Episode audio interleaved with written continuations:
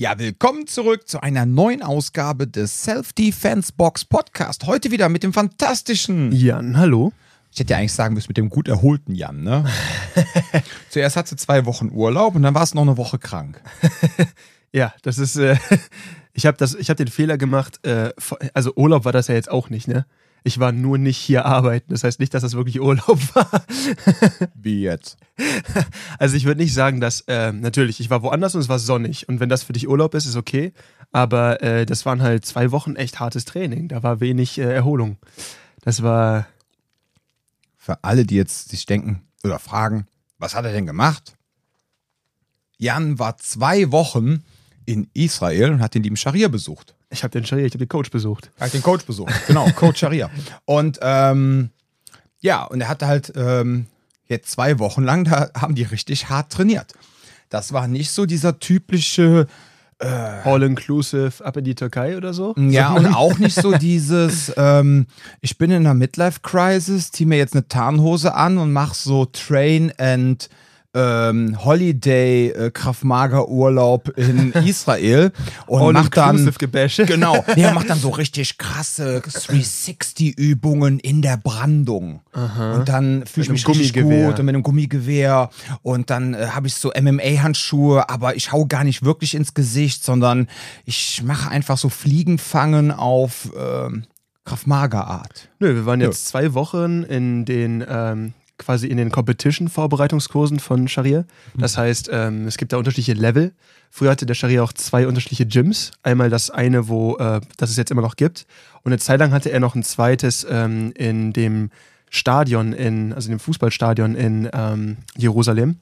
Und ähm, das ist dann aber über äh, Corona, meinte er irgendwann so, ey, ganz ehrlich, das ergibt hier gar keinen Sinn, ne? Weil die kannst du genauso gut zusammenlegen. Äh, die Kapazitäten haben wir hier in dem Gym.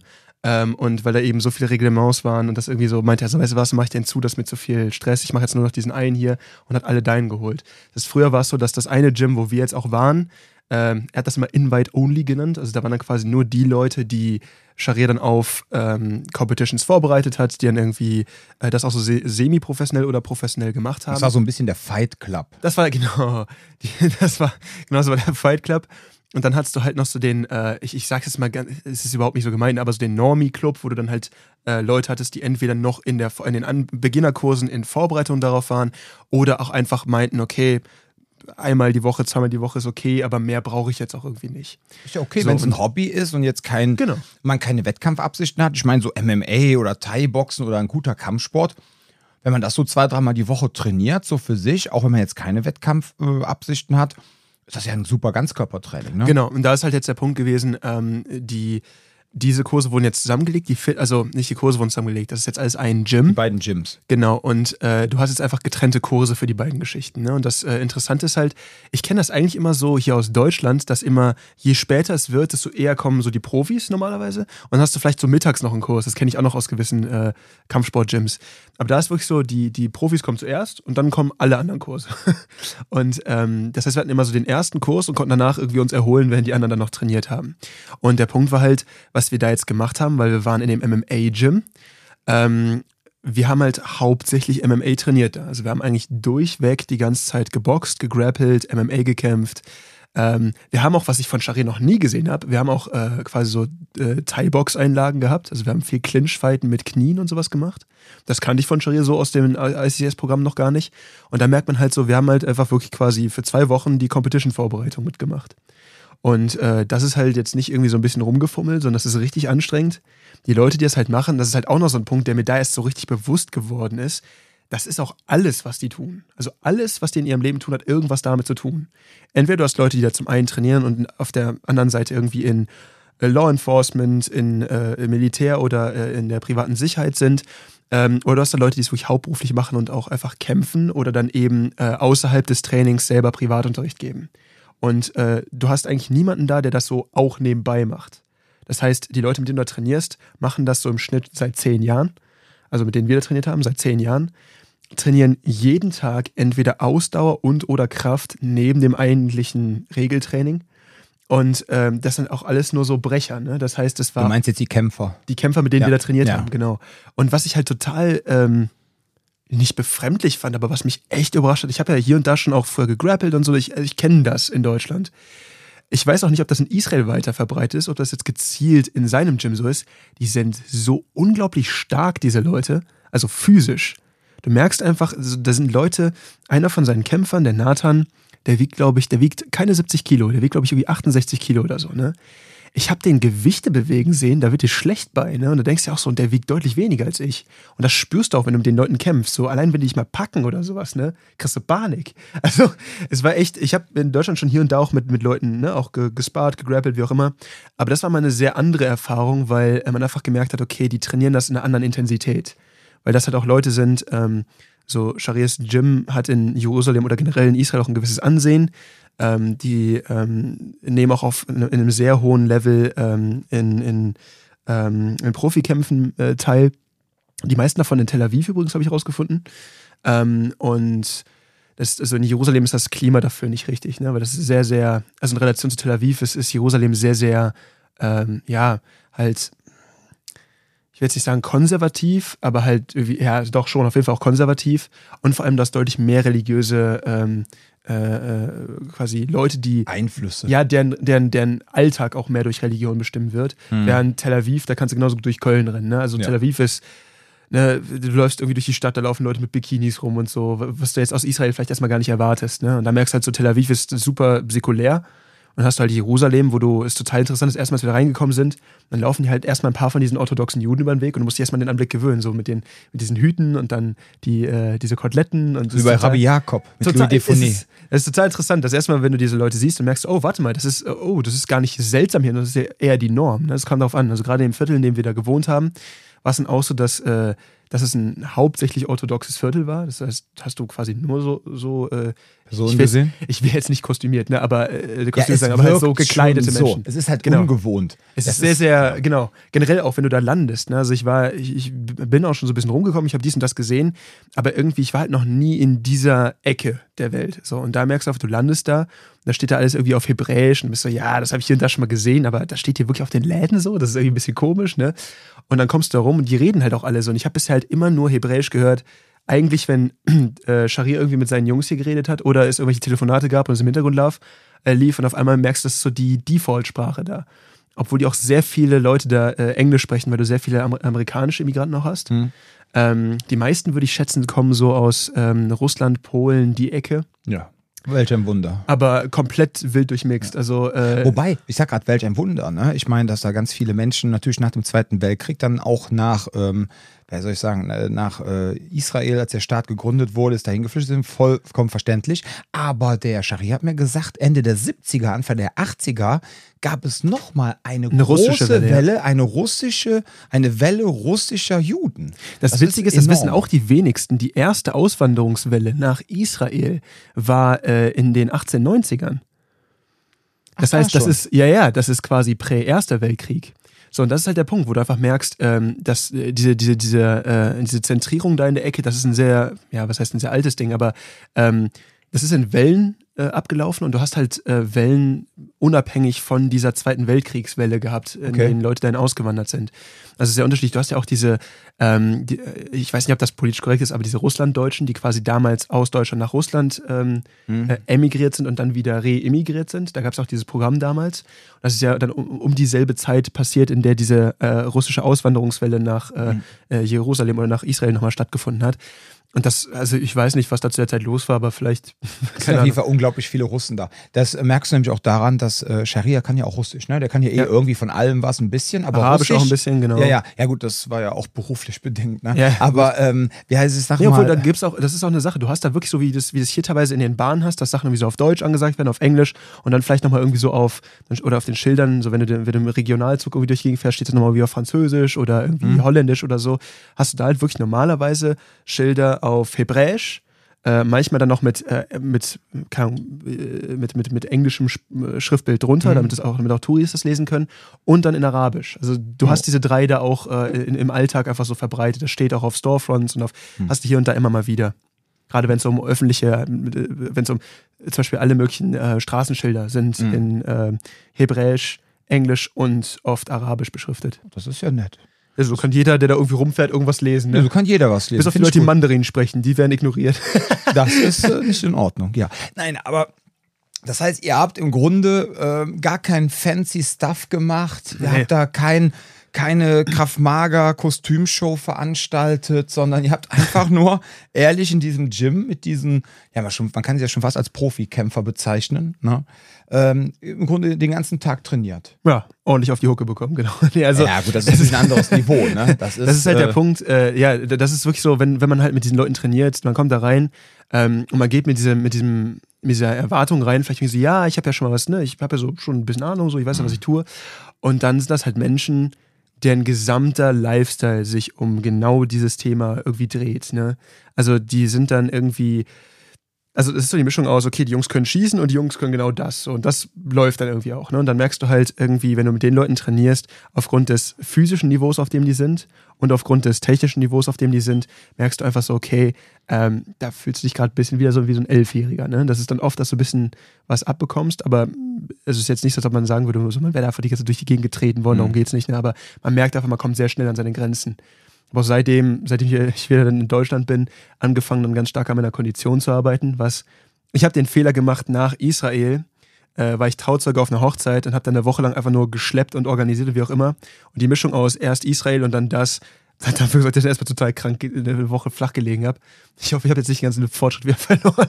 Aber äh, es macht einen riesen Unterschied, wie viel, wie viel Luft du für sowas hast. Ne? Und das merkst du auch in den Prüfungen ja immer wieder. Aber da habe ich es halt immer wieder gemerkt, weil, also allein mal so, vielleicht für die Leute, die zuhören, einfach mal so als Einstieg für diese Nummern war es normalerweise, wir sind in die Kurse reingekommen, dann wurde erstmal für, ja, für eine halbe Stunde. Wann habt ihr denn angefangen, wie viel Uhr? Um vierzehn Uhr oder so? Äh, ich glaube normalerweise um drei oder um vier. Ich kann es jetzt, okay. Ich weiß gerade nicht mehr, aber ich glaube normalerweise so um drei oder vier. Und äh, dann haben wir halt erstmal eine halbe Stunde lang geboxt. Nur geboxt. Manchmal haben wir gekickboxt. Das war auch manchmal drin. Und dann wurde erstmal noch eine halbe Stunde gegrappelt. Und dann fing das Training an. So, oh. Das sind halt harte Schönes Sparings, Aufwärmen. So. Ja. Schönes Aufwärmen. Aufwärmen ist halt so, okay, du kannst ein bisschen rumtanzen, wie auch immer, aber dann wird halt direkt angefangen. Die haben da so einen, so einen, so einen, so einen Timer in der Ecke. Das Ding hat so einen lauten Klang, dass die, äh, dass die, äh, die Matte drunter, das hört sich mal an, als ob jemand da draufhaut, wenn das Ding geht. Dann piept das ein paar Mal und dann gehen immer zwei Minuten runter und die zwei Minuten muss dann mit jemandem boxen. Und auf dem Level, auf dem die sind, ist es halt für die mehr Spielen als für dich. Weil bei dir ist wirklich so, du merkst irgendwann so, boah, also ich weiß zum Beispiel, das erste oder den zweiten Tag waren wir erst noch mittags irgendwie fett Pizza essen, ne? So total ja, geil das Pizza ist ja gegessen. Auch, ja gut, das ist natürlich auch vom Training äh, die Hölle. Ne? Genau, dann wusste ich halt nicht, wie lange wir noch Zeit hatten bis zu der Trainingseinheit, weil ich das nicht auf dem Schirm hatte. Wir kommen dann irgendwie rein und ähm, fangen dann irgendwie an, erstmal mit dem ne, Boxen. Ich merke schon beim Boxen so, boah, komm gerade wieder hoch, ne? Boah, richtig, äh, so. Und dann ist aber so, dass wir nachgegrappelt haben. Und dann hat halt ein Typ die ganze Zeit versucht, in der Guard so die, die, die Luft rauszuholen. Und da war ich echt so, ey, ich glaube, ich muss jetzt Pause machen, ne? sonst, sonst kommt die Pizza direkt wieder hoch. Und also da, da habe ich echt gemerkt, so, das musstest du portionieren, wie du dich ernährst von Tag, sonst ist da echt äh, eng ja, geworden. Pizza ist ja auch ein Essen, was einen runterzieht. Ne? Ja, ja. Das liegt ja richtig schwer im Magen, das oh, war Fett, geil, die Pizza. Das, das hat sich gelohnt.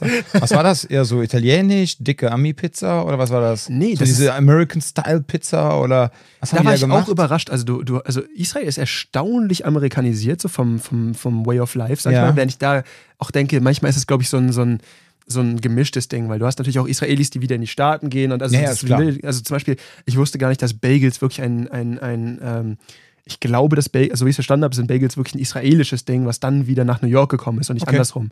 Sowas sind zum Beispiel Sachen, die ich nicht wusste, aber du hast dann hier und da irgendwie so Läden, wo du merkst so, boah cool, irgendwie quasi American-Style-Delis, ja. so ein Kram hast du da, ähm, hast aber so also die klassischen arabischen, irgendwie so Sachen wie Bäckereien, oder also, also ich weiß nicht Bäckereien, aber die, ich weiß gar nicht, wie man das be, be, ja, diese arabischen würde. Bäckereien. Genau, so dieses, was diesen, so, genau. wo die Burekis und sowas anbieten und da merkst du einfach dieses ganze Zeug, ähm, da hast du davon total viel und dann wieder so extrem Sachen, die du hier gar nicht kennst. Mhm. Also wo du irgendwie in den Laden reingehst und die sagen dir so, ja, hier hast du dieses, diese Mahlzeit, die du noch nie gesehen hast und dann werden auch total schräge Sachen zusammengewürfelt, schmeckt total lecker, aber da, also zum Beispiel hier, wenn du, ich habe da zum Beispiel den, in Anführungszeichen, ich mag keine Eier, ne? Also das ist so mein Problem, ich finde das irgendwie, ich mag die einfach nicht.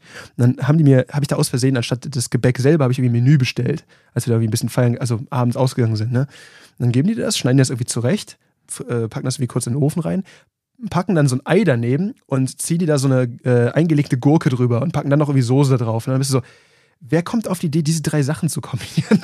Aber da ist es halt total normal. Also du hast auch sehr viel äh, eingelegte Sachen da einfach, weil der Salzgehalt dafür sorgt, dass du mehr Flüssigkeit im Körper hältst, wenn du das isst und danach Wasser drauf trinkst, weil dein Körper mehr Flüssigkeit binden kann.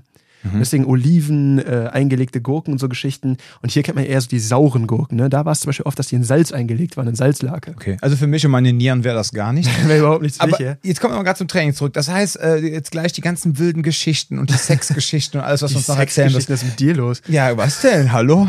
Äh, wir haben extra diesen Podcast mit explizit eingestuft. Du kannst alles erzählen. Ähm, ich war im Heiligen Land, da bin ich ganz äh, zurückhaltend.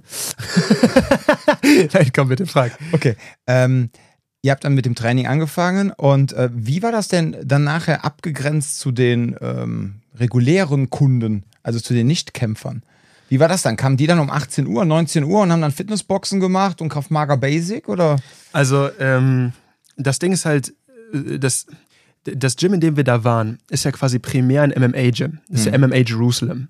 So, und ähm, der Punkt ist halt, dass der Scharia seine I C C S-Ausbildungen äh, gesondert von dem Betrieb im M M A Gym da hält. Mhm. Das heißt, einmal, wenn er halt Militär ausbildet, ist das ein Thema. Mhm. Oder halt, wenn er gesondert davon irgendwo I C C S-Ausbildungen gibt, gibt er die gesondert. Mhm. Aber das ist nicht Teil des Regeltrainings in, äh, in dem M M A Gym zum Beispiel. Das heißt, jede Person, die da reinkommt, kriegt erstmal als Paket M M A angeboten und nicht Krav Maga.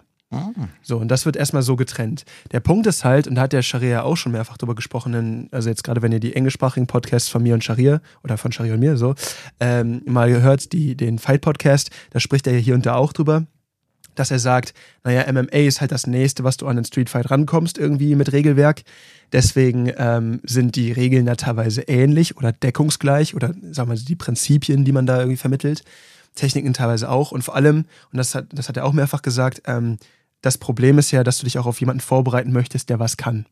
Also es gibt natürlich so ein gewisses Level, wo man sagen kann, hey, du möchtest erstmal in das Thema reinkommen, du möchtest dich erstmal mit dem Thema vertraut machen, dann bringen wir dir erstmal etwas bei, was so für die breite Masse super brauchbar funktioniert, äh, mit dem du dich auf möglichst viele Szenarien vorbereitest.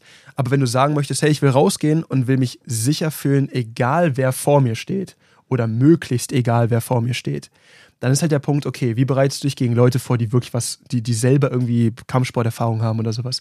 Und dann landest du sehr schnell wieder in dieser Wettkampflogik drin. Also nicht im Sinne von, das ist jetzt eins zu eins ein Wettkampf, weil es gibt ganz andere Regeln auf der ja, Straße, klar. Da haben wir auch schon in vielen mhm. Folgen drüber gesprochen. Aber wenn ich weiß, oder ich glaube, Scharia sagt immer so, ähm, die, der erste Schritt in, in, einer, in einem Konflikt ist immer äh, Informationssammlung, ne, Intel. Und er sagt halt so, naja, damit ich weiß, was mir blüht, muss ich zumindest verstehen, was diese Person gelernt hat. Das heißt, wenn ich zum Beispiel noch nie gegrappelt habe und auf einmal nimmt mich jemand auf den Boden, dann bin ich vielleicht erstmal panisch. Das ist auch eine Erfahrung, die wir in Italien gemacht haben, als wir da waren. Da hat ja die äh, Annika, die auch, ähm, äh, die war auch in einem der Podcasts mit dabei, ähm, das ist meine Schwester, die hat da quasi gegen jemanden gegrappelt, der wenig Bodenerfahrung hatte. Ne? Das war so dieses klassische, der hat da Äh, der war nicht äh, in, in I C C S mit drin und hat sich da das erstmal so einen Kurs angeguckt. Das war so ein klassischer Combatives-Mensch, genau, ja, genau. Äh, der normalerweise Combatives trainiert und äh, der dann aber gesehen hat, ah cool, I C C S, ach, das äh, Dom, I C C S, ich war zwar nicht da, aber und dann hat er gesagt, weißt du was, wenn der Dom sagt, das ist geil, dann fahre ich auch mal dahin und machen wir auch mal die fünf Tage damit. Genau. So, und, und dann da hat die Person, ganz kurz, genau. Wo ich ganz dicken Respekt vor habe, sich aus seiner kombativen Komfortzone hinaus bewegt und hat dann da einfach mal fünf Tage äh, ja, M M A für die Straße gemacht. Ne? Genau. Das traut sich auch nicht jeder. Und das Problem war halt, dass Annika mittlerweile halt sehr intensiv ähm, B J J trainiert, mhm. äh, auch unabhängig von, äh, von dem Krav Maga Training hier. Und ähm, da ist halt der Punkt gewesen, dass sie halt einen sehr klaren Gameplan für so Geschichten hat und auch genau, weil sie es halt so viel übt, wenn jemand einen anpackt, der einen Plan hat, dann geht sowas relativ schnell. So, und dann ist so, dass Leute, die das, die das nicht gewöhnt sind, teilweise echt panisch werden. Und bei ihm war es zum Beispiel so, dass er damit reagiert hat, dass er versucht hat, Annikas Augen zu treffen. So, und das ist halt der Punkt, dass du merkst, ähm, wenn das die, d- d- wenn ich verstehe, was mir passiert, dann müsste ich nicht so eine Überreaktion zeigen. Und das ist halt etwas, wo man merkt, je mehr ich mich mit dem Thema auseinandersetze, je wohler ich mich damit fühle, je mehr Erfahrung ich mit dem Thema bekomme, desto wohler fühle ich mich in dieser Situation und die, die, desto angemessener kann ich darauf reagieren oder so effizienter kann ich darauf reagieren. Mhm. Ja, das ist halt auch so ein bisschen gefährlich, ne? Muss man ganz klar sagen. Das soll jetzt kein Combatives-Gebäsche werden, um Gottes Willen, ihr da draußen, ihr wisst alle, wie sehr ich Combatives liebe. Aber wenn man sich dann ähm, gewisser Dinge bedient und dann versucht, so eine Energie und so technische Dinge wie Bodenkampf einfach nur mit einem Finger ins Auge abzutun, ja, um mhm. die Sache dann für sich zu entscheiden und man seine Leute darauf konditioniert, so nach dem Motto, Finger ins Auge, fertig, ja, ja, dann wird das ein bisschen, ein bisschen mau, ne, also auch so mit diesen A, Schmerzreize, zweitens, äh, wie lange hältst du überhaupt den Finger im Auge? Wir hatten das jetzt mal ganz kurz, einen äh, Exkurs äh, zum Thema Schmerzreiz, haben wir ja auch mal einen, äh, einen Podcast zu aufgenommen und die Tage war der liebe Diego. Diego wieder am Start. So, und dann ähm, hatten wir drüben das Thema äh, Schwitzkastenbefreiung und man wird dann auf den Boden geworfen und dann habe ich so ein bisschen über Hebel erzählt und dann haben wir weiter trainiert und dann kam der nachher einmal so, ey Dom, so mit den Hebeln, ne, erklär mir das nochmal gerade. So, dann habe ich ihm halt die Grundmechanik von Drücken und Ziehen erklärt und dann habe ich ja Kipphand-Hebel. So, und ähm, dafür wurde ich dann aus meinem Training rausgewunken. Ja, na, dann Training war ich noch gar nicht losgegangen. Und dann habe ich gesagt, komm mal gerade her, weil dann habe ich nämlich Folgendes gezeigt. Dann hatten wir nämlich dann zwei Personen, die knieten neben mir. Er so, ja, ich nehme das auf, ich nehme das auf deinem Handy auf. Ist okay. Dann habe ich dann halt einen Kipphand-Hebel gemacht. Ich meine, ich habe neun Jahre Goshin-Jitsu gemacht. Einen Kipphand-Hebel kann ich. Und dann habe ich dem lieben Jan den, Jan den Kipphand-Hebel gemacht. Der hat da gar nicht drauf reagiert, ja, weil der einfach irgendwie da in seinem Handgelenk kein Schmerzempfinden hat. Keine Ahnung. Wahrscheinlich war er jahrelang beim Shotokan-Karate immer nackt auf Fäusten unterm Wasserfall Liegestütze gemacht hat. Genau, ich war nackt unter dem Wasserfall und habe Liegestütze gemacht. Genau. Und dadurch, deswegen sind seine, äh, seine Handgelenke so abgehärtet. Und dann hatten wir eine andere nette Person dabei, ein Kunde von uns.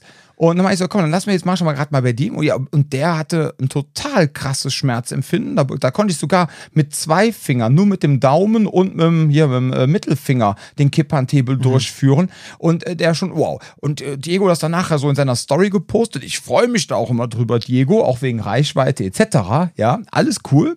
Nur...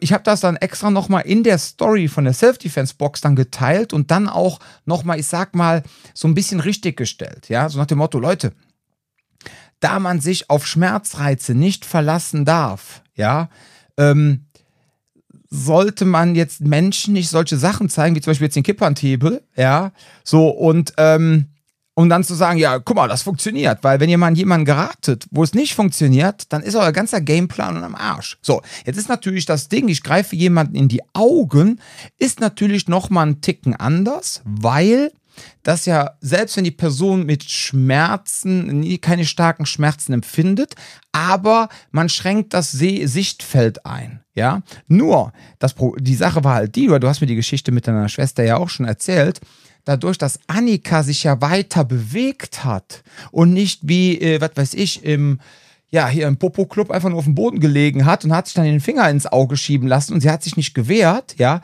ähm, dadurch hat das natürlich komplett nicht funktioniert, ne? Und deswegen finde ich das natürlich extrem wichtig, einfach auch mal so jetzt mal diesen Podcast rauszuhauen. Das soll heißen, ja, in Augen reingehen, wenn es irgendwie funktioniert, super, aber, ähm, verlasst euch nicht drauf, ob es wirklich funktioniert, ja, so, sondern ihr müsst immer einen Plan B haben und gerade auf dem Boden, da bin ich der Meinung, dass man auf dem Boden schon so die Grundzüge des Bodenkampfes auch im Selbstverteidigungstraining lernen sollte. Und ja. ich rede jetzt, Entschuldigung, ich rede jetzt ja. nicht von irgendwelchen Submissions und keine Ahnung. Positionskampf. Ich bin, ja genau, ich, nicht so lange dieses Ding, ich binde mich jetzt stundenlang da unten auf dem Boden. Nein, ich meine... dass man einfach lernt, wie man sich da unten effektiv bewegt, dass man auch äh, technisch, mechanisch irgendwas hinbekommen ja. kann, ja, natürlich in einem minimalistischen Kontext, man muss jetzt kein äh, Purple oder Brown Belt jetzt im B J J werden, wenn man das ist, super, wobei, wenn man ein Purple oder Brown Belt im B J J ist und man hat allerdings nur Submission Wrestling gemacht, ja, das heißt nur, aber und hat jetzt nicht unbedingt diesen Straßenkontext, dann hat man natürlich je nachdem wieder irgendwelche Verhaltensmuster, wo man sich natürlich dann freut, in irgendwelche Aufgabegriffe reinzuspringen, bindet sich zu lang und bekommt dann mhm. von oben wieder den Kopf weggetreten, ja. Ist natürlich auch wieder, ne, also lange Oder wenn ich mich an Gi-Kämpfe gewöhne und auf einmal merke ich so, scheiße, man geht da ja gar kein Gi an, was war Genau, der ist ja schlüpfrig wie ein Aal. Ja, das war gerade zum Beispiel auch, als ich in äh, in äh, Genua war jetzt, in Italien, war es mhm. auch so, da haben wir, äh, da habe ich gegen jemanden gekämpft, oder da haben wir so ein bisschen, ne, das war halt so eine harte Runde Sparring, ne, und weil die Bude halt so gut wie nicht ventiliert ist, war es irgendwann so, wir haben halt jetzt schon fünf Stunden Training hinter uns gehabt, T-Shirts waren komplett nass, da haben wir so, ja, lass die ausziehen, das ist doch eklig, ne. Dann war aber der Punkt, dass wir gemerkt haben, wir kriegen uns gar nicht mehr zu greifen, weil wir beide super verschwitzt waren, und dann merkst du, du greifst den und ist der weg. Und das sind so Sachen, wenn du sowas nicht im Gespür hast. Mit wem hast du denn gearbeitet? Mit dem Schmar, mit dem äh, semi-professionellen Boxer, der damals ähm, den äh, Assistant Level eins ja, in Belgien gemacht hat? Wir, mit dem habe ich ein bisschen geboxt vorher. Nee, äh, ich habe da mit einem von Sams, Leu- äh, Sams Leuten äh, geboxt. Ah, okay. Ja, ja. Und da merkst du einfach so, das ging dann auch alles, weil ich eben Luther-Livre-Erfahrung habe, wo du halt eben keine Gis hast, war es so, okay, ich weiß trotzdem, wie ich den packe. Aber irgendwann war ich so genervt, dass er mir die ganze Zeit aus, die, aus den Händen gerutscht ist, dass ich einfach nur geboxt habe und ihn einfach dann irgendwann mit Takedowns irgendwie am Boden gepinnt habe. Weil das Problem war einfach nur so, ey, jetzt mal ohne Witz, wenn du versuchst, dann irgendwie Clinch-Fighting zu machen, der rutscht die ganze Zeit aus den Händen, das ist super frustrierend. Hm. Krass. Ja, also wenn ihr, wenn ihr irgendwann mal wisst, dass ihr in so eine Situation kommt, einfach vorher mit Babyöl einreiben. Okay. Das ist so mein, mein Pro-Tipp, das ist mein Wort zum Sonntag. Also meine Eingangsfrage ist nochmal zu wiederholen, das, also äh, nochmal zusammenzufassen, das heißt, Scharia macht in seinem Gym, das ist wirklich ein reines M M A-Gym im Grunde, mhm. und die Leute, die abends um achtzehn, neunzehn Uhr in die Anfängerkurse gehen, die lernen dann, was weiß ich, Grappling für Anfänger, genau. äh, Boxen für Anfänger, M M A für Anfänger, und dann ist das Ganze dann so ein Fitness-Lifestyle-Produkt, und die, die mehr wollen, die können dann irgendwann zu den, ähm, zu den Kämpfern quasi aufsteigen. Genau, also du hast im Endeffekt, ähm, er, er macht auch privat, also beziehungsweise er und einige seiner Trainer machen auch Privattrainings, das heißt, da kannst du auch gezielt dich auf Sachen vorbereiten oder so. Ähm, die Leute, die auch in der Wettkampfvorbereitung sind, die trainieren auch außerhalb da sehr viel äh, Kraft. Also mhm. da ist auch ein Gym mit drin, ähm, wo, wo einfach super viel an... Ähm, also wirklich reines Powerlifting-Equipment rumsteht. Und äh, das sind dann die Leute, die generell auch einen Schlüssel dann fürs Gym haben und eigentlich zu jeder Zeit da irgendwie trainieren kommen. Einmal war es ein bisschen doof, wir sind dann zurückgekommen und äh, dann war irgendwie so um halb zwei noch jemand da. Und dann war so, ja okay, wir wollen jetzt irgendwie eigentlich kochen hier. Und dann, äh, aber prinzipiell ist es so, dass die halt jederzeit da auch irgendwie kommen können, da trainieren können. Und dann hast du halt die, äh, sag mal, Autonormalverbraucher, die auch natürlich einen anderen Kurs dann zahlen, ne? Aber bei denen ist dann halt so, dass du ähm, normalerweise Beginner- bis Intermediate-Kurse hast. Mhm. Das heißt, das Level variiert sehr stark in diesen Beginnerkursen. In fortgeschrittenen Kursen ist das Level verhältnismäßig ge- zusammengeklustert. Also du hast jetzt nicht so, du hast natürlich ein, zwei, die ein bisschen besser sind und ein, zwei, die vielleicht nicht so gut sind, aber es ist grob alles so in einem, in einer mhm. Richtung. Und in den äh, Beginner- bis Intermediate-Kursen hast du Leute, die das erste Mal oder die ersten paar Mal dabei sind. Und du hast Leute, die es schon seit zwei Jahren machen und äh, schon echt ganz gut sind. Und alles dazwischen. Und ähm, das sind dann so, also ich will jetzt nicht sagen unbedingt ein Lifestyle-Produkt, aber du merkst einfach, es ist dann sehr auf, du, es ist sehr auf Wettkampf erstmal fokussiert, was da oft gemacht wird. Okay.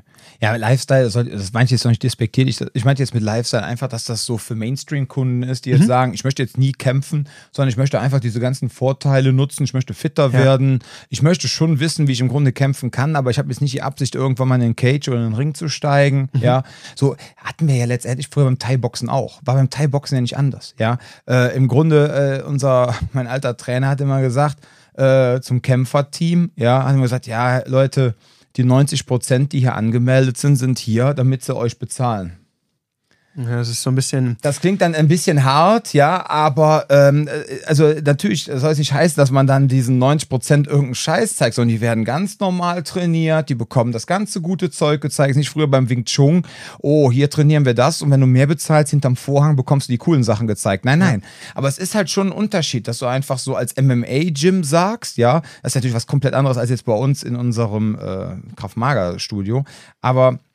Oder früher halt bei uns beim Thai-Boxen vor zwanzig Jahren, da war es auch schon so. Da hat man einfach gesagt, okay, wir haben hier so achtzig, neunzig Prozent der Kunden, die wollen niemals kämpfen, ja, mhm. aber die sorgen dafür, dass im Grunde unser Gym läuft. Und wir als Kämpfer sollen dankbar sein. Repräsentieren und machen Werbung genau, für das Gym. Richtig, ja. und wir sollen quasi dankbar also, das sein. Das ist so eine Symbiose, die ganz gut funktioniert. Richtig, ja. wir sollen dankbar sein, dass die das machen, ja. Deshalb geben wir auch gutes Training. Wir geben quasi aus Dankbarkeit das natürlich dann zurück, so, damit das Gym überhaupt laufen kann, weil sonst könnte man das gar nicht alles bezahlen. Also, das aber die Erwartungshaltung so, an diese Leute ist nicht dieselbe wie an die Kämpfer. Das nee, das soll jetzt auch nicht heißen, dass die jetzt irgendwelche Cash-Cows waren, ja. Bitte nicht fesch, äh, fesch, äh, wie soll ich sagen, fa- falsch verstehen. Aber es ist halt schon ein Unterschied und ja. wir waren dann damals wirklich dankbar, ah, cool, ne, von den, was weiß ich, wie viele hunderte Mitglieder die damals hatten, die meisten kommen halt einfach nur, um eine gute Zeit zu haben, um Sport zu machen, um halt, manchmal waren da auch Leute bei, so nach dem Motto, ah, vielleicht färbt ja auch so ein bisschen so mein, wie soll ich sagen, äh, die, die, die, ähm, die Aura der Kämpfer auf einen ab. Ne? Weißt du, was ich meine? Vor allem, wenn man so zwischen achtzehn und dreiundzwanzig ist und man ist noch nicht so ganz, steht noch nicht so wirklich fest im Leben. Man weiß noch nicht, was man will, man weiß noch nicht so ja. wirklich, wer man ist. Und dann so diese Identifikation damit, boah, weißt du, ungefähr genau wie mit dem Beispiel, mit deiner hier, mit der Calvin Klein Hose. So nach dem Motto, Calvin hier, ähm, der äh, Mark Wahlberg trägt eine Calvin Klein Hose. Ah. Also möchte ich auch so eine Hose tragen, damit ich genauso geil bin wie Mark Wahlberg. Boah, da hast du gerade aus einer der ersten zwanzig Folgen gezogen. Ja, ja, klar. Da musste ich gerade so, hä, wie, was? Ja, ja. Genau. Meine Fresse. Und, und im Grunde Boah, ist das genauso. Die, die Folge noch gehört haben, Respekt an euch, dass ihr immer noch dabei seid. Ja, so, und genauso ist das im Grunde auch bei diesen, in diesen, in diesen Thai-Box, M M A-Gyms, ja, da sind dann halt ganz viele Leute, die, wie gesagt, Lifestyle, Fitness et cetera. Aber ich glaube, dass da auch schon ein gewisser Prozentsatz dabei ist, vor allem bei jungen Männern, ja, die dann nicht unbedingt sagen, ey, ich möchte jetzt kämpfen, aber ich möchte mit den harten Jungs abhängen.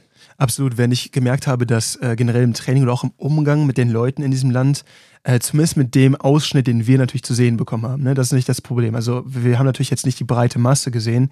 Wir haben, ich habe zum Beispiel, wir haben nur irgendwie einen Tag in Tel Aviv verbracht mhm. äh, und sind von da aus direkt nach Jerusalem. Bei der Ankunft, ne? Bei der Ankunft, ja, ja. ja. War doch direkt an, an, an einem gewissen Strand gelandet, ne?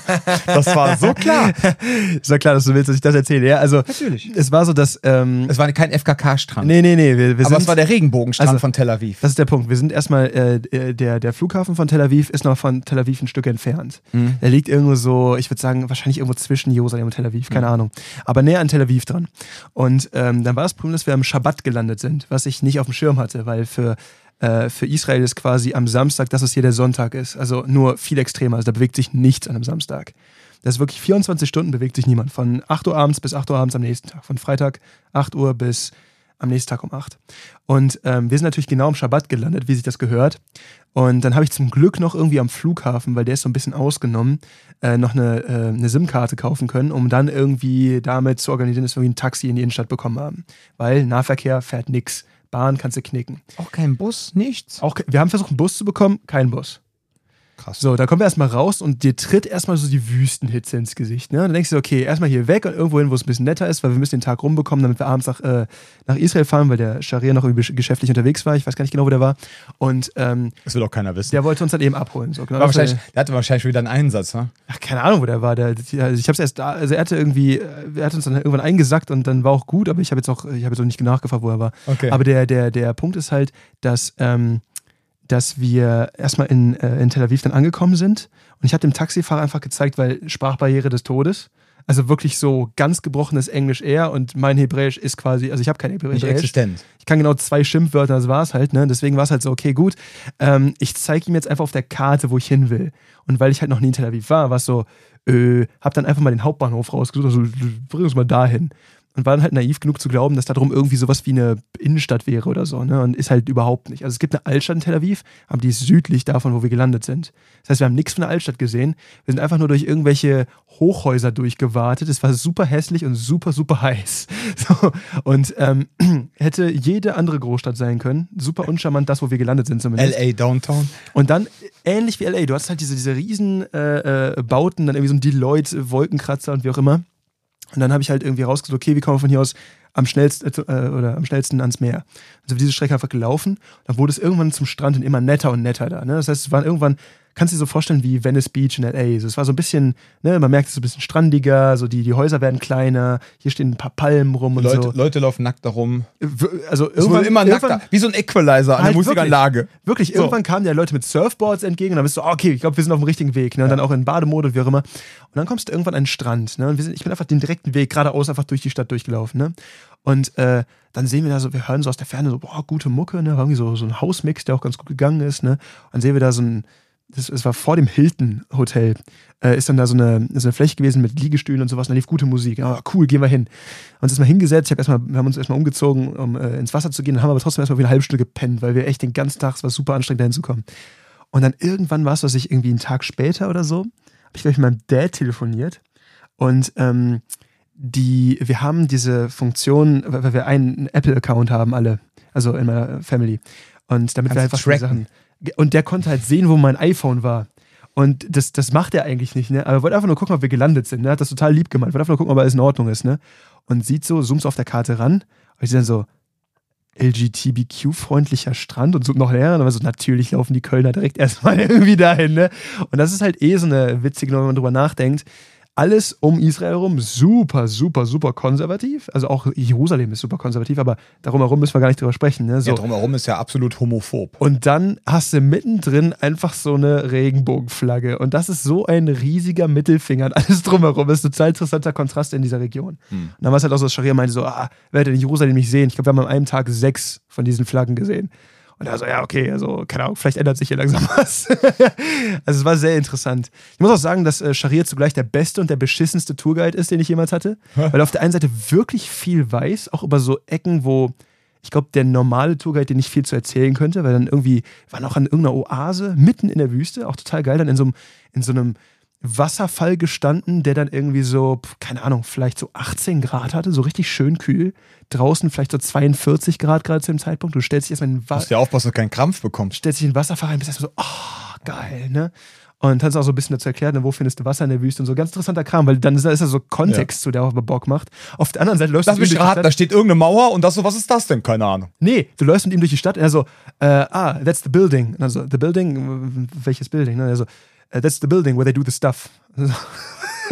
Auch ständig. They, they make the thing for the stuff here. Das war ständig etwas, was er gesagt hat. Und er wusste auch irgendwie, was er da meinte, aber kein anderer wusste, was er meinte. Deswegen, das ist für in Köln, ne? Dings da. Ja, hier, das, äh, das Wir machen Dings da. Wir ja, machen heute ja. Dings da. Hier, das was? Ist für Dingens. Dings und Bums. Ne? Ja, Dingens und Dings. Wenn du das Teil in das Ding da packst, ne? Also das ist, dafür ist das da. Und das ist halt irgendwie bestimmt sechzig Prozent von Scharias irgendwie zur war. Genauso, it's the thing for the stuff. Und, und da ist halt nicht so richtig viel rübergekommen. Aber wir haben äh, echt eine Menge da irgendwie auch gesehen. Also wir waren immer, wir hatten vormittags immer so ein Fenster von so ein paar Stunden, wo wir dann irgendwie durch die Gegend gefahren sind und Sachen angeguckt haben. Ähm, und er meinte halt zu uns, okay, ihr habt jetzt so den ganzen Touri-Scheiß mal aus dem Rücken bekommen. Das nächste Mal können wir die richtig spannenden Sachen sehen. Ähm, also wir haben schon eine Menge spannende Sachen gesehen, aber er meint halt so, äh, es gibt zum Beispiel in, ähm, in, dem, äh, in, in der Westbank gibt es ein ähm, äh, quasi so ein Canyon, ich weiß nicht, ob man ein Canyon, aber es ist ein Gebirge. Und ähm, aufgrund der, ich glaube, es sind Salzablagerungen, aber nageln mich nicht drauf fest, mhm. ähm, ist das so, dass die, dass die Canyons quasi so ein, so ein, so ein Farbspektrum abbilden. Mhm. Das heißt, die Schichten Wie sind so ein bunt. Ja. Die sind bunt. Ja. Und dann läufst du halt da durch. Also er hat uns nur davon erzählt, aber er meinte, er will uns das nochmal zeigen irgendwann, wenn wir mehr Zeit haben. Aber du läufst in diesen Canyon rein und das Ding blinkt dich einfach in allen Farben an. Und er meinte halt, er hat eine Menge äh, Orte gesehen. Also wir haben ja auch, es gibt ja auch I C C S-Gyms auf Costa Rica und Hawaii. Echt nette Ecken, ne? Aber er meinte, er hat noch nie einen Ort auf der Welt gesehen, der schöner ist als dieses, äh, als dieses Tal. Und das, das will ich echt sehen. Das, das ist echt, äh, stelle ich mir spannend vor. Aber auch, ne, dann irgendwie mal so eine Runde auf dem, auf dem äh, Toten Meer treiben und so Geschichten. Das Witzige da ist halt, ich konnte mir da überhaupt nichts zu vorstellen. Ne? Du siehst diese Bilder und du, du hörst, okay, da, da, da bist du irgendwie, da, kann, da treibst du drauf und wie auch immer. Dann haben die auch ihre lokalen Legenden, wie das ganze Ding entstanden ist und so. Im Endeffekt, äh, mal ein bisschen recherchiert. Das Ding hat sich gebildet, weil du hast zwar einen Wasserzufluss von außen, aber keinen Wasserausfluss. Und die Mischung aus, einmal das Gebirge drumherum ist relativ salzhaltig und zum anderen ist es so, dass selbst äh, das Wasser aus normalen Flüssen hat halt einen gewissen Anteil in diesen Mineralien, die, wenn sie höher konzentriert sind, eben salzig sind. Und ähm, du hast halt die gesamte, also das, das Tote Meer liegt vierhundert Meter unter dem Meeresspiegel, also ist echt tief. Echt? Ja, das ja, das ist ein richtiges Tal. Du kannst auch, wenn gerade Regen gef- äh, gefallen ist, kannst du aus Jerusalem auch nicht ins Tote Meer, also zum Toten Meer fahren, weil die äh, Straßen halt überschwemmt sind. Hm. Hast da richtig, richtig, richtig, äh, die nennen das Mattflats, also äh, so, ja, so Matschfluten quasi, die das ganze Ding da niederreißen. Und, ähm, aber der Punkt ist halt, dadurch, dass du Wasser hast, was reinfließt, aber nicht rausfließt, kommt quasi Wasser rein und hm. verdampft. Ich meine, es ist ein Tal in der Wüste, so verdampft.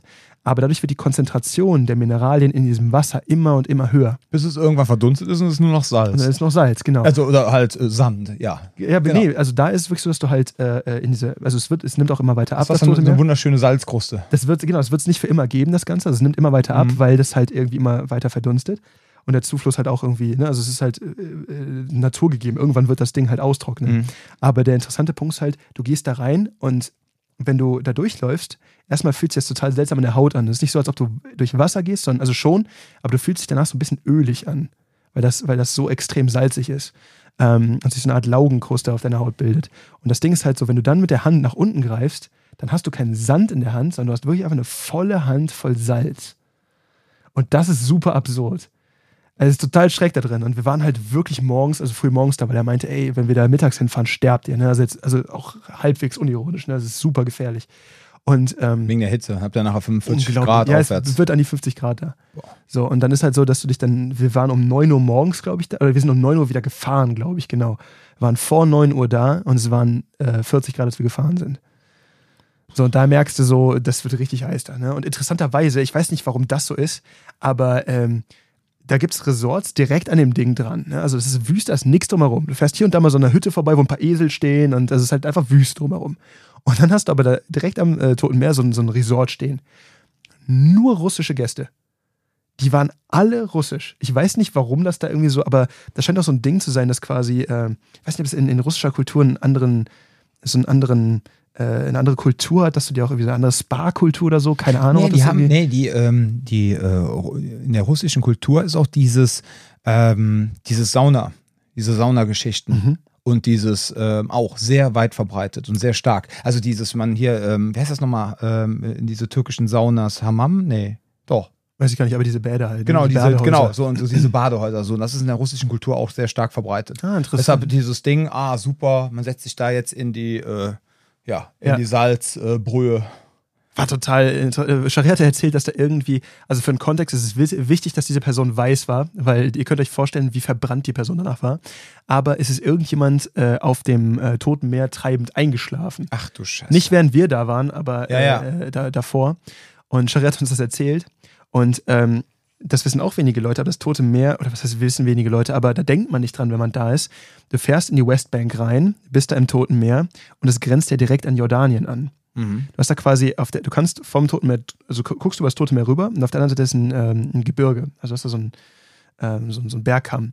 Und das ist schon Jordanien. Sind das nicht die Golanhöhen? Boah, das kann ich dir nicht sagen, keine Ahnung. Okay, egal, ja. Aber auf jeden Fall kannst du da rüber gucken. Und der ist halt äh, treibend auf dem Toten Meer irgendwie eingeschlafen. Ach, du und ist Scheiße. Dann in Jordanien aufgewacht. Aber war, aber war dann eine, aber war dann eine schöne hier, äh, schöne Shawarma.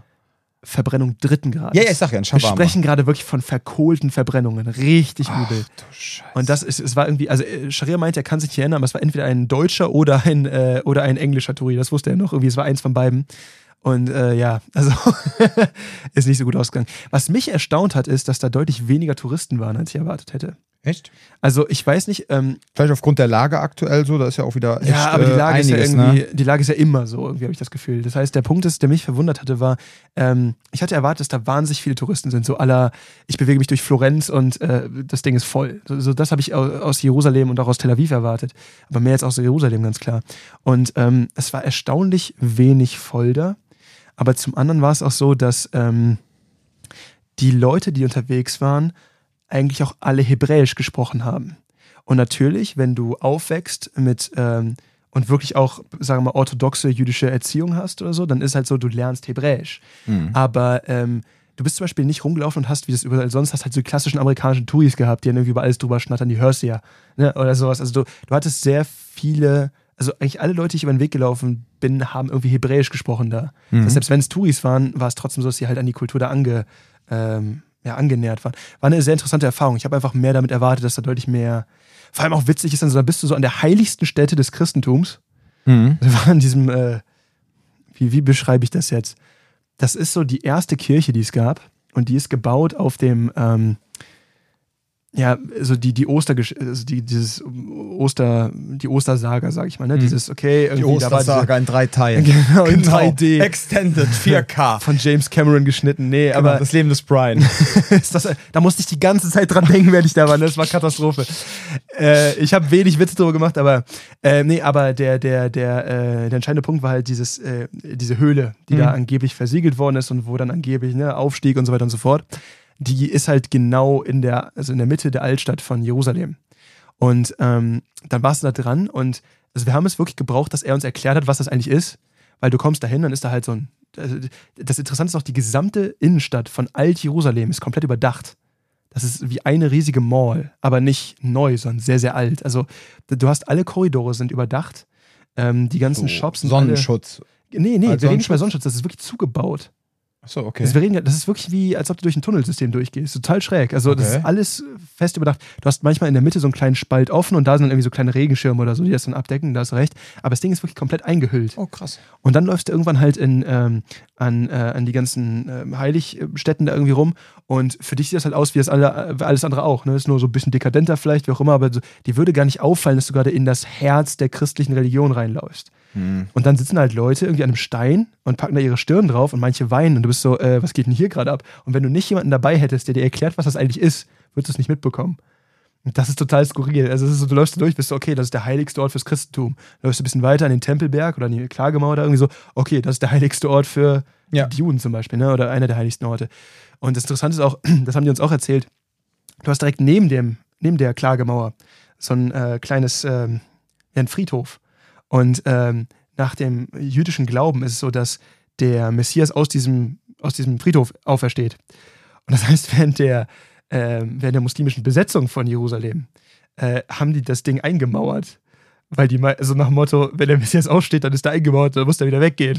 Das ist so, ich finde es halt super interessant, wie so super Religiöse da irgendwie in ihren eigenen vier Wänden da irgendwie Beef haben. Das ist sehr interessant zu sehen von außen. Ja, ich bin froh, dass wir keinen Videopodcast haben gerade. Also ich finde solche Geschichten ja auch äh, herrlich. Es, ja. ist, es ist super interessant. Ja, ja, super interessant, aber man denkt sich einfach nur so, oh mein Gott. Und dafür bringt ihr euch gegenseitig um. Ja, ja das ist ein. Du für merkst so ein einfach, während du da rumläufst, es ist eine andere angespannte Lage. Also wäre das jetzt auch rein für einen Urlaub gewesen, ne? Ist auch mhm. wichtig, dass ich das dazu sage, wäre ich da niemals hingefahren. Mhm. Weil der Punkt ist einfach nur so, ähm, man muss dabei sich schon bewusst sein, das ist eine aktive Konfliktzone. Das ist, ähm, mhm. ich weiß nicht, ob man das einen Bürgerkrieg nennen kann, weil die äh, beiden Bevölkerungen sich schon durchmischen. Du hast sowohl in Jerusalem äh, oder in, in, in den israelischen Teilen äh, Palästinenser rumrennen, als auch in den mhm. äh, Bankteilen äh, jüdische Siedlungen. Ne? Das ist nochmal dieses ganze andere Thema, wo man äh, irgendwie sich darüber informieren kann. Aber das Interessante daran ist halt, diese, diese beiden, diese beiden Bevölkerungen durchmischen sich bis zu einem gewissen Grad, aber auch nur das. Also du kannst zum Beispiel sehr leicht aus dem israelischen Teil in die Westbank reinfahren. Gaza ist ein anderes Thema, da kommst du nicht rein. Nee. Um, du kannst in die Westbank sehr leicht reinfahren. Das bekommst du auch kaum mit, das ist einfach nur so ein Checkpoint, da bist du drin. Das ist quasi wie, äh, wenn du nach Italien fährst, diese, diese, diese Zoll-Dinger. Ja, da Buongiorno am Lago Maggiore. Ja, ciao, was geht, bla, bist drin. Ne? Ja. Wirst auch nicht kontrolliert, wenn du aussiehst wie wir, das ist halt der Punkt. Ne? Muss halt, das ist auch mit zweierlei Maß gemessen. Zurück ist es ein bisschen anders. Du musst zum Beispiel, wenn du als ähm, Palästinenser nach Israel rein willst, brauchst du eine Arbeitsaufenthaltsgenehmigung. Äh, du brauchst einen Grund, warum du reinfährst. Andersrum ist das nicht so. Mhm. Ähm, Aber du merkst halt irgendwie, bis zu einem gewissen Grad durchmischen sich diese beiden Bevölkerung schon, was für, von außen super schwer nachvollziehbar ist. Und du verstehst nicht, zwischen welchen Personen hier ist eigentlich gerade hier dieser Konflikt. Du kannst es von außen kaum sehen. Du weißt, wo er stattfindet. Du kannst auch, wenn du da bist, sehen, okay, diese und diese Person, das ist ne, so nachvollziehbar. Aber im Alltag siehst du halt dann auch irgendwie Leute, die miteinander interagieren, wo du denkst so, warte mal, seid ihr nicht, ich verstehe es von außen echt nicht. Es ist, also ich verstehe die politische Lage da, aber es ist von, wenn du da bist, schwer nachzuvollziehen, wer die Parteien sind. Ja, weil es im Grunde dann auch in Jerusalem so ein bisschen verschmilzt, ne? Weil dann sitzt dann auch der, wahrscheinlich auch der israelische Soldat so trotzdem am Falafelladen, oder? Das auch, aber der Punkt ist, es gibt ja auch einen Unterschied zwischen, wer ist palästinensischer Muslime und wer ist, äh, was weiß ich, was für ein anderer Muslime. Ja, okay. Da gibt es ja auch nochmal Unterschiede. Ja, das ist sehr, sehr kompliziert. Du kannst es von außen echt kaum auseinanderklamüsern, wenn du nicht weißt, wer wer ist. Also es ist von außen echt schwer nachzuvollziehen. Ja, ja. Und dann merkst du halt auch so in, in, der, in der breiten Bevölkerung so, mit denen geht's klar, mit denen nicht und wie auch immer. Es ist absolut nicht nachvollziehbar von außen. Wie ging's dir denn, als der Anschlag in Tel Aviv war? Das ist ein komisches Gefühl, oder? Ja, es war, es war ein bisschen tricky, weil das Ding ist halt so, ich bin realistisch, ich ähm, bin ja auch mit der Einstellung reingegangen, ich weiß, wo ich hinfahre. Ne? Mhm. So. Und auch da war es so, ähm, ich war... Ich bin aus gewissen Gründen halt dahin geflogen. Es war ja nicht Klar. einfach nur, dass ich da jetzt irgendwie ein bisschen Sonne tanken wollte oder nee, so. Du wolltest mal Scharia huldigen. Ja, genau. Also was heißt huldigen, aber du weißt, was ich meine. Ja, ne? Huldigen. Also, huldigen. Am Altar, das ist ja genau. genau ja. Äh, nee, aber auf jeden Fall war es halt so. In der heiligen Grotte des äh, I C C S Krav Maga. Eine Fresse. Nee, aber äh, es gab halt Gründe für uns dahin zu fliegen. Und da war halt der Punkt, du bist da, du weißt um die Gefahr ähm, und dann gibt es halt trotzdem einen Anschlag. Und dann ist halt der Punkt, ähm, du weißt, Äh, es sind keine Zivilisten dabei äh, getroffen worden, sag ich mal. Äh, das heißt, ähm, du hast zumindest irgendwie dieses Gefühl von, okay, es sind Sachschäden, das ist, ne? Aber ähm, das Problem ist jetzt, dass du mehrere Komponenten hast. Mhm. Erstens, du weißt, es gibt gerade eine ziemlich große Militäroffensive der I D F in Israel. Mhm. Das heißt, du kannst nicht so richtig nachvollziehen von außen, ist das eine Reaktion? Ist das unabhängig davon? Wie auch immer. Und weil du das nicht nachvollziehen kannst, weißt du nicht, was die Folgeschritte sind. Ja, ja. Müssen wir jetzt mehr davon erwarten? Müssen wir uns jetzt wirklich vorsichtig hier bewegen, was wir eh schon tun, aber noch mhm. vorsichtiger? Und vor allem weißt du nicht, oh, wenn das Ganze jetzt zunimmt, kommen wir überhaupt zurück nach Deutschland? Weil das ist eh so ein Thema. Der, der Flug, mit dem wir nach äh, Frankfurt zurückgeflogen sind, die landen auf einem äh, separaten Feld und für die Zeit wird das da abgeschlossen. Weil ähm, das ist, das machen die, glaube ich, seit den achtzigern oder sowas. Es gab eine Zeit lang so viele Anschläge auf Flugzeuge, die aus Israel oder nach Israel geflogen sind, dass die die Dinger quasi gesondert landen lassen und auch nochmal durch eine gesonderte äh, Sicherheitskontrolle musst. Auch allein, um das Land reinzukommen nach Israel, ne? Also hier, man kennt es im Schengen-Raum, gibt es ja quasi nichts, ne? Du kommst einmal ja. durch, die sagen immer so, hallo, wer bist denn du? Und ja. dann bumm, hier, viel Spaß. Ja, wenn du einen deutschen Pass hast, hast du eh keine Probleme. Wenn du nach England ist, fliegst, ja. wenn du nach England fliegst, ist ja schon ein bisschen mehr. Die gucken dich okay. zumindest an, so, hm, okay, wer bist denn du? So, okay, gut. Aber wie war es in Israel? Weil die Frage hätte ich mich auch mal interessiert. Das, ist weil das muss nämlich echt wild allein sein. Allein, ne? um von, also wir sind von Frankfurt aus geflogen, alleine um an das Gate zu kommen, hast du normalerweise zwei Sicherheitskontrollen plus eine Befragung. Dann fliegst du nach Israel. Was fragen die dich denn da? Was wollen sie ja, in Israel? Ja, was willst du da? Was machst du da? Und was hast du gesagt? Äh, Urlaub machen und trainieren? Ja, also, keine Ahnung, ja. So, ich gucke mir die Lage an und wollte ein bisschen trainieren. Ich gucke mir die Lage an? Ja, das weiß ich mal, ne? Okay. Genau. Also, das Ding ist, du landest dann in Israel und ja. da musst du nochmal durch vier Sicherheitsbarrieren. Krass. Das heißt, du kommst an und musst erstmal da ein lokales Visum an, beantragen. Das machst du am Flughafen. Da ist eine Maschine, da packst du deinen Pass rein, dann druckt dir das so ein Visum aus, für die Zeit, die du da bist. Dann, ähm, ich glaube, das ist ein Monat gültig oder sowas. Ja. Dann musst du durch eine Befragung durch. Durch einen Sicherheitscheck und durch noch eine Befragung. Das heißt, die haben vier Sicherheitsbarrieren, äh, sag ich mal. Auf dem Weg zurück witzigerweise das Gleiche. Allein wenn du da reinkommst, du musst eine Sicherheitsbefragung durchmachen, bevor du dein Gepäck aufgeben darfst. Also das ist einfach so eine ganz andere, ganz andere Barriere, da rein und rauszukommen. Und das Ding ist halt so, da muss man auch sagen, da, ich muss da halt transparent bleiben, was das angeht. Ne? Wäre mein Nachname jetzt etwas arabisch angehaucht, wäre es auch ein deutlich komplizierterer Prozess geworden. Ne? Hätte ich auch ganz andere Fragen bekommen. Ja, ich meine, du siehst ja auch aus wie so ein schwedisches Model. Ne? Ich stelle mir jetzt gerade die Frage, wenn ich da jetzt hinfliege, das wird bestimmt spaßig. Die lesen deinen Pass, dann ist gut. Ja, okay. Das ist so, nee, nee, das ist ein anderes Thema. Ja. Und das ist halt der Punkt, der auch für mich dann nach, un, schwer nachvollziehbar wenn du, ist, wenn du in dem Land selber bist. Du merkst, du läufst da rum und dann laufen sehr viele Leute rum, von denen halt, wenn du hier so einen AfD-Wähler rumhüpfen hast, der erzählt so, ich mag keine Muslime, der genau den Scheiße finden würde. Aber das ist ein Muslim dieser oder jener Bevölkerungsgruppe, das ist okay. Oder es ist ein konvertierter jüdischer Jemenit oder sowas. Oder auch, was ich auch gar nicht wusste, ist, es gibt eine durchaus große, oder zumindest eine, eine gewisse, äh, Ähm, äthiopische jüdische Bevölkerung. Das wusste ich zum Beispiel gar nicht. Hast du auch äh, einige... Nathan ist da auch einer, ne? Ja, genau. genau. genau. So, und da merkst du halt so, das sind dann halt Leute, wo, wo ich gar nicht wusste, dass da Judentum überhaupt ein Thema ist. Weil ich halt dachte, Afrika ist halt wirklich stark geprägt von, ähm, von, äh, von Christentum und muslimischer. Ja. Äh, genau. Ja. Und die mixen sich ja teilweise auch untereinander. Ne? Du hast ja auch sehr viele christliche Afrikaner, die trotzdem Allah sagen und so Geschichten. Das ist ja teilweise so gemischt. Dann hast du auch christliche Christen, die auch dann irgendwie Arabisch sprechen. Also es ist ja erstmal für uns dann manchmal so, okay, das ist kompletter Kulturclash irgendwie. Ja. Ne? Aber da ist halt das Problem, du, du läufst durch und weißt wirklich nicht, mit wem du es gerade zu tun hast. So, das ist halt echt so ein Thema. Ne? Bis auf die Jungs mit Hut und äh, Koteletten. Und ja. auch total schräg ist halt, die dürfen, das war eine total witzige erste Erfahrung. Wieso, du läufst da durch und wenn du, äh, warst du schon mal in den Staaten? Nein. So in den Staaten ist halt so, du hast halt teilweise Open Carry States. Laufen ja rum und müssen dann ihre Waffe offen präsentieren. Also die dürfen damit rumlaufen, aber die haben die dann offen am Mann. Die dürfen oder nicht verdeckt tragen, ja. Die dürfen nicht verdeckt tragen. Es gibt dann auch andere, ne, besondere, ja, ja. Okay. Ne, gibt's auch alles, bla. Und da? So, und da ist so, dass ja eigentlich jeder, bis auf orthodoxe Juden, also die quasi in die Yeshiva gehen und so weiter und so fort, das sind diese orthodoxen Schulen. Die auch den Militärdienst ablehnen können, ne? Genau, die dann aber sowas Ähnliches wie einen äh, Freiwilligendienst machen. Mhm. Also das ist so, äh, deswegen funktioniert das da, die haben so ein Arrangement. Sie müssen schon fürs Land dienen, aber sie müssen nicht kämpfen. Ne, müssen ja, ja. sie nicht vom Staat aus, aber es ist von der Community so äh, das ist ja okay. Ja. Das heißt, du hast da quasi so was Ähnliches wie ein A D A C, der komplett von denen organisiert wird. Die okay. machen das auch unentgeltlich. So, das heißt, die haben dann sehr viel in diesem, also es ist so ein bisschen dann anders. Okay. Ne? Aber ähm, genau, jeder von denen leistet ja eigentlich Militärdienst da, bis auf diese Gruppierung. Ja. Und ähm, das heißt, du hast aber das Problem, dass nicht alle Waffen in den Basen zwischengelagert werden dürfen. Jetzt haben die aber zu Hause auch keine Schränke für die Dinger. Das heißt, das Resultat ist, dass die die Dinger mit sich mitführen müssen. Und dann hast du halt einen modernen orthodoxen Juden, das heißt Koteletten und Kipper, oder vielleicht nicht mal die Koteletten, aber Kipper, aber dann irgendwie Basketball-Shorts und Jordans an. So, und dann M sechzehn Gewehr auf den Rücken geschnallt. M vier eins, so, M sechzehn haben die nicht. Ja, also die sehen, ja. die sehen okay. sich aber ähnlich. Ja. So, und da ist halt der Punkt, also die, die haben, die haben Ich weiß nicht, ich habe... Ich hab, ich also hab M sechzehn so glaube ich nicht. Ich habe eh nicht so wirklich Ahnung von dem Thema. Okay. So, also M vier, A zwei, ich bin nicht einer von diesen A zwei. Call of Duty-Spielern, der sich dann einbildet zu wissen, wie Waffen funktionieren, weil sie irgendwie zwei Aufsätze auf Call of Duty zusammenbasteln können. Das ist, das ist kein... Das meine ich nicht auf dich bezogen. Nein, nein, alles aber gut. Aber so Leute habe ich auch schon getroffen. Die, ja, sagen, ja, ja. Die ja. Klasse mit dem... Nee, alles gut. Also das, aber, das, das, das M sechzehn wurde damals im Vietnamkrieg eingeführt und die erste Variante war eine Katastrophe. Ja, aber das sah genauso aus, das Ding. Aber es kann sein, dass die ja, ja. Ich, ich zeig dir gleich mal bei Wikipedia den Unterschied. Das Ding. Das, deswegen, keine Ahnung. Hat auch einen Griff oben gehabt, was die M vier, egal. Hat sogar einen Griff und einen Abzug, ne? Und ein Magazin. Okay, also das so, heißt, aber dann hast du einen orthodoxen Juden da stehen, ja, der einfach auf einem Basketballplatz, der auf einmal eine Basket Wumme an der Hüfte hat oder auf dem Rücken. Und das ja. ist eine total schräge Kombination, weil in Uniform ist das schon ein Anblick, der für Europäer ungewohnt genug ist. Aber dann diese Mischung aus irgendwie, wirklich diese Basketball-Shorts und die Schuhe, die haben es echt gemacht für mich. Nur du bist echt so, das kann doch jetzt nicht dein Ernst sein. Aber ich fand die Mischung sehr interessant. Aber das ist halt ein anderer, ähm, du fühlst dich erstmal, es, ist, es, ist, es, ist, es klärt dich halt auch auf über die Lage da. Ja. Aber das andere Ding ist halt, ähm, ich war zum Beispiel nach den Charlie Hebdo-Anschlägen, war ich irgendwann mal äh, ein, anderthalb Monate später oder zwei Monate später war ich in Paris.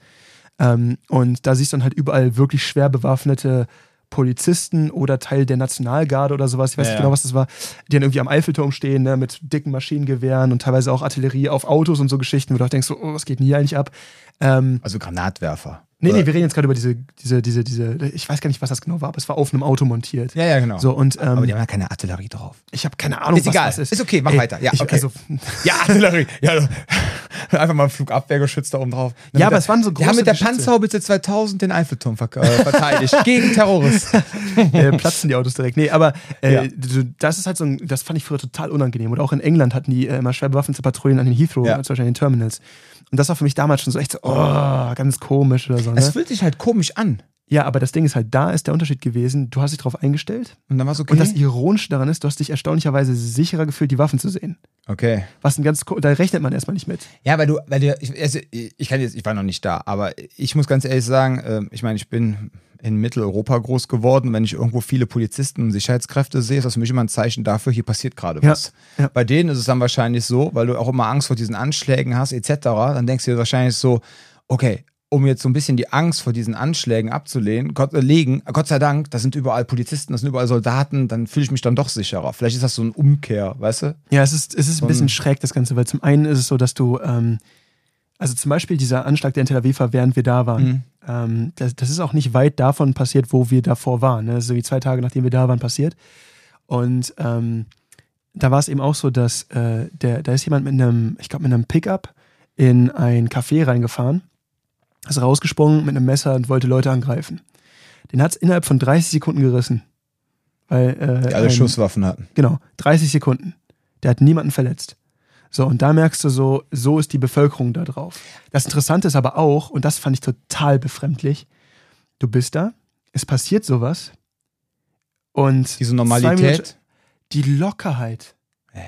Wirklich so, da, da wird irgendwie eine der, das war echt, das hatte mir Scharia auch erzählt, der meinte so, siehst du den Bus, die Bushaltestelle da vorne, die wurde, was weiß ich wann, aber die wurde irgendwann gesprengt. So, da, da ist jemand hingegangen, hat so eine, so eine Rucksackbombe hm. hingestellt, bumm, hochgegangen. So, ähm... Er meinte, am selben Tag ist der Verkehr da wieder, ein, also hat wieder weiter stattgefunden. Am selben Tag haben die das alles wieder, am Tag danach war wieder voll normaler Betrieb. So, und da merkst du so die Bevölkerung da und vor allem mit einer Lockerheit, weil für mich und ähm, meine Schwester waren halt so, wir waren echt so, okay, jetzt ist hier das passiert, äh, muss erst mal ein bisschen drüber nachdenken, so wie, wie handhaben wir das jetzt? Ne? Ja, Volkstrauertag, ne? Ja, einleiten. Denkst du, denkst du hier ja. halt, würde hier halt passieren. Ja, ne? Und ja. da ist so, pff, du redest ein bisschen mit den Leuten drüber, die sind so, ja, passiert halt, aber ja, komm, ne, so wie, so wie schlechtes Wetter. So wie, ja, hat halt heute geregnet, passiert. Also aber, ist echt schräg. Aber dann weißt du auch, geht. Warum Scharia so Sachen sagt, First Aid with a Gun, ne? So solche, solche Sachen so. Deswegen kann man auch gut nachvollziehen jetzt, wenn der da halt, ich meine, der die ersten siebzehn Jahre, der ist ja in New York groß geworden, danach in Israel. sechzehn, ja. ja, die ersten sechzehn Jahre so und wenn er dann natürlich sagt, ja gut, wenn du eine Waffe hast, kannst du dich schützen. In diesem Kontext da unten kann ich es nachvollziehen. Ja, also dass man hier in Deutschland keine Waffen tragen muss, um sich zu schützen, also keine Schusswaffen, ne? Ähm, das kann ich absolut, das, das ist natürlich vollkommen klar. Aber wenn man jetzt da unten lebt und man hat eh, war man eh beim Militär, man hat eine Ausbildung auch an der Waffe bekommen und man trägt danach eine Waffe, um solche Sachen, wie, wie du sie gerade geschildert hast, zu verhindern, kann ich schon so ein bisschen nachvollziehen, wenn man da unten lebt, ne?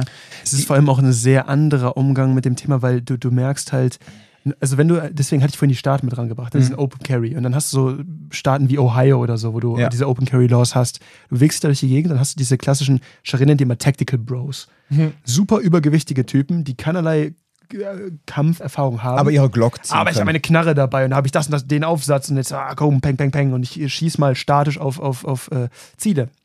Ich meine, wenn du das als Hobby machst, ist ja gar, gar kein Problem. So, mhm. ist, ja, ist ja cool und alles, ne? Aber das Ding ist halt, wenn sich damit dann so eine Art Sicherheit eingebildet wird. Und du merkst halt da, erstens, die Erfahrung ist eine andere, weil sie es alles anders machen müssen. Und zum anderen ist der Punkt, du merkst, ähm, das hatte ich halt vorher nie, weil in Ohio hast du keinen, du, du hast nicht dieses selbe Bewusstsein dafür, dass da jederzeit was passieren kann. Mhm. Und da war es so, dass, du kennst das doch, wenn du über ähm, über eine Baustelle in Deutschland gehst oder in der Nähe von einer Baustelle bist, die lassen irgendwas riesig Großes fallen, es knallt so, ne? Mhm.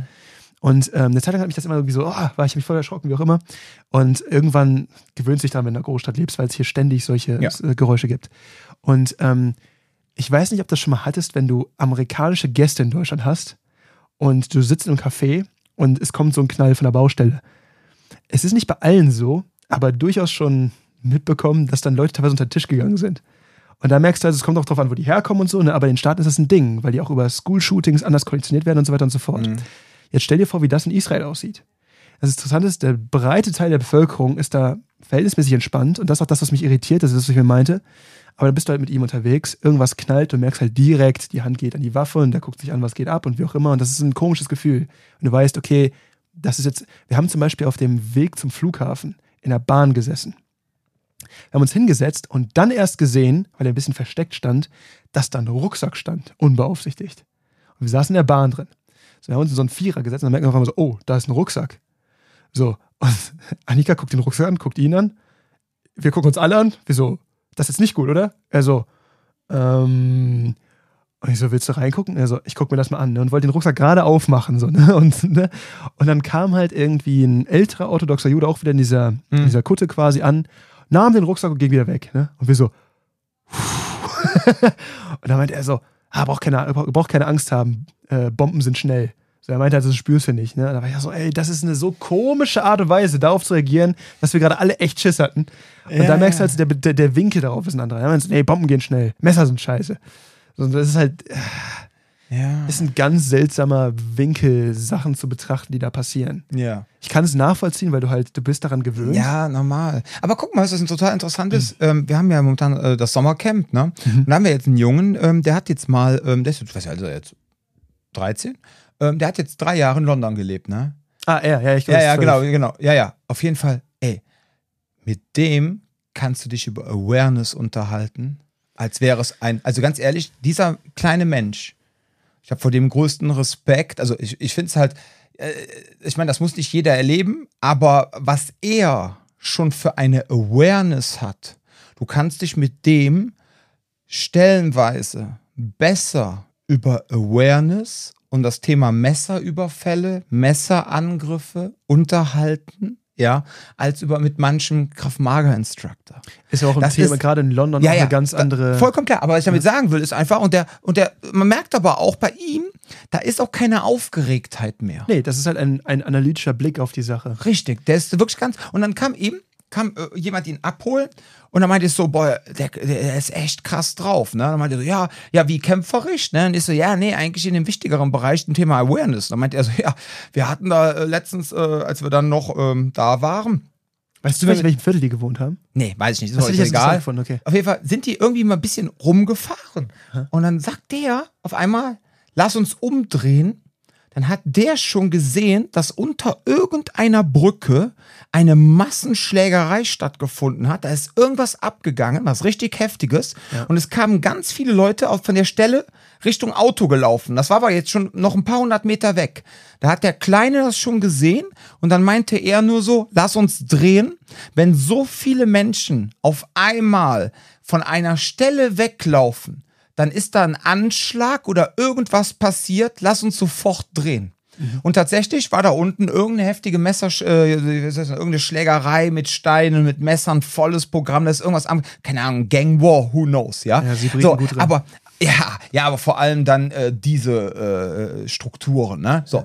Und dann meint er so, dann war ich so, Alter, ne? Dann meint der Vater so, also ich war total so, alter Falter, ne? Dann meint der, der Mann, den er abgeholt hat, ich weiß gar nicht, ob der Vater war, meint er so, ja, das hat der echt krass drauf, ne?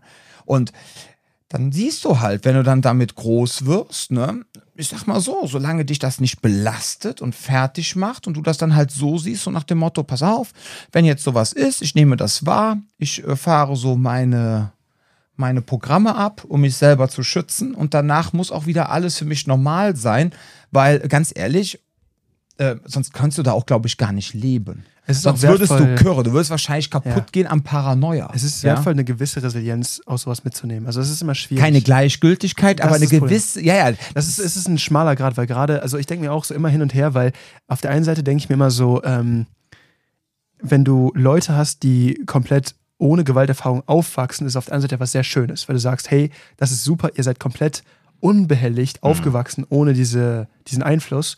Wie schön ist das eigentlich? Auf der anderen Seite merkst du, bei Menschen, die, oder generell, wenn Leute nie viel Widerstand bekommen haben, ist es so, dass dabei teilweise Menschen rauskommen, die sehr wenig äh, Ressourcen und Tools haben, um mit Widerstand umzugehen.